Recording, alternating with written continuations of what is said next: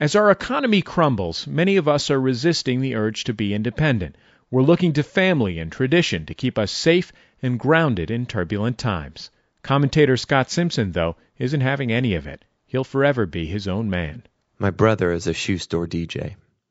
My father is a shoe store DJ. My grandfather was a shoe store DJ.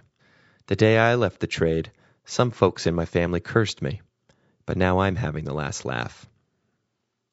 Yesterday I went down to Local 1215, the union hall where my father and brother shoot pool and wait, all day, for work.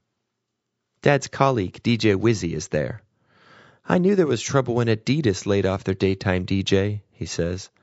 I mean, sure, we knew that the double deck days at the camper store were over, but nobody thought it would get this bad. My brother DJ Master Tracks shouts from across the room, Hey Wizzy, tell him about the MP3 players. Tell him about how store managers think they can replace flesh and blood DJs with some garbage playlist filled with nothing but old Daft Punk. My brother doesn't address me directly. He won't talk to me anymore. Not since the day I refused to cover a gig for him over at Niketown Glendale. I couldn't do it. I'd gotten off a slow, joyless shift at the Puma outlet took a look at the turntable in the back seat of my Suzuki Samurai, and realized it wasn't the life for me. Unlike the rest of my family, shoe store DJing just isn't in my blood. My brother was pretty mad, but when my father heard I had taken off the giant headphones for good, his reaction was more mellow. Time was, a man couldn't buy a pair of loafers without some sort of modern musical accompaniment, he tells me. Nowadays, people don't seem to care. They go in, come out with new sneakers, and hardly seem to miss the Diplo MIA 12 inch remix record I would have played for them. Heck, boy, you never could beatmatch worth a lick anyhow, could you? My father teases. I remember when you tried to scratch solo over Portishead.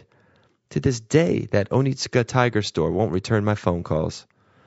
He chuckles, shakes his head, and heads back to the pool table. Down at Local 1215, some folks still hold out hope for better times ahead. Union leaders praised President Obama's proposed $140 million aid package for the industry. The administration also closed a NAFTA loophole that allowed undercutting Mexican DJs to work the tables in certain states.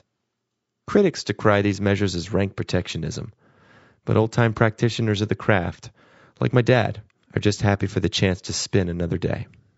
Scott Simpson is one of the hosts of the podcast You Look Nice Today, a journal of emotional hygiene. It's online at youlooknicetoday.com.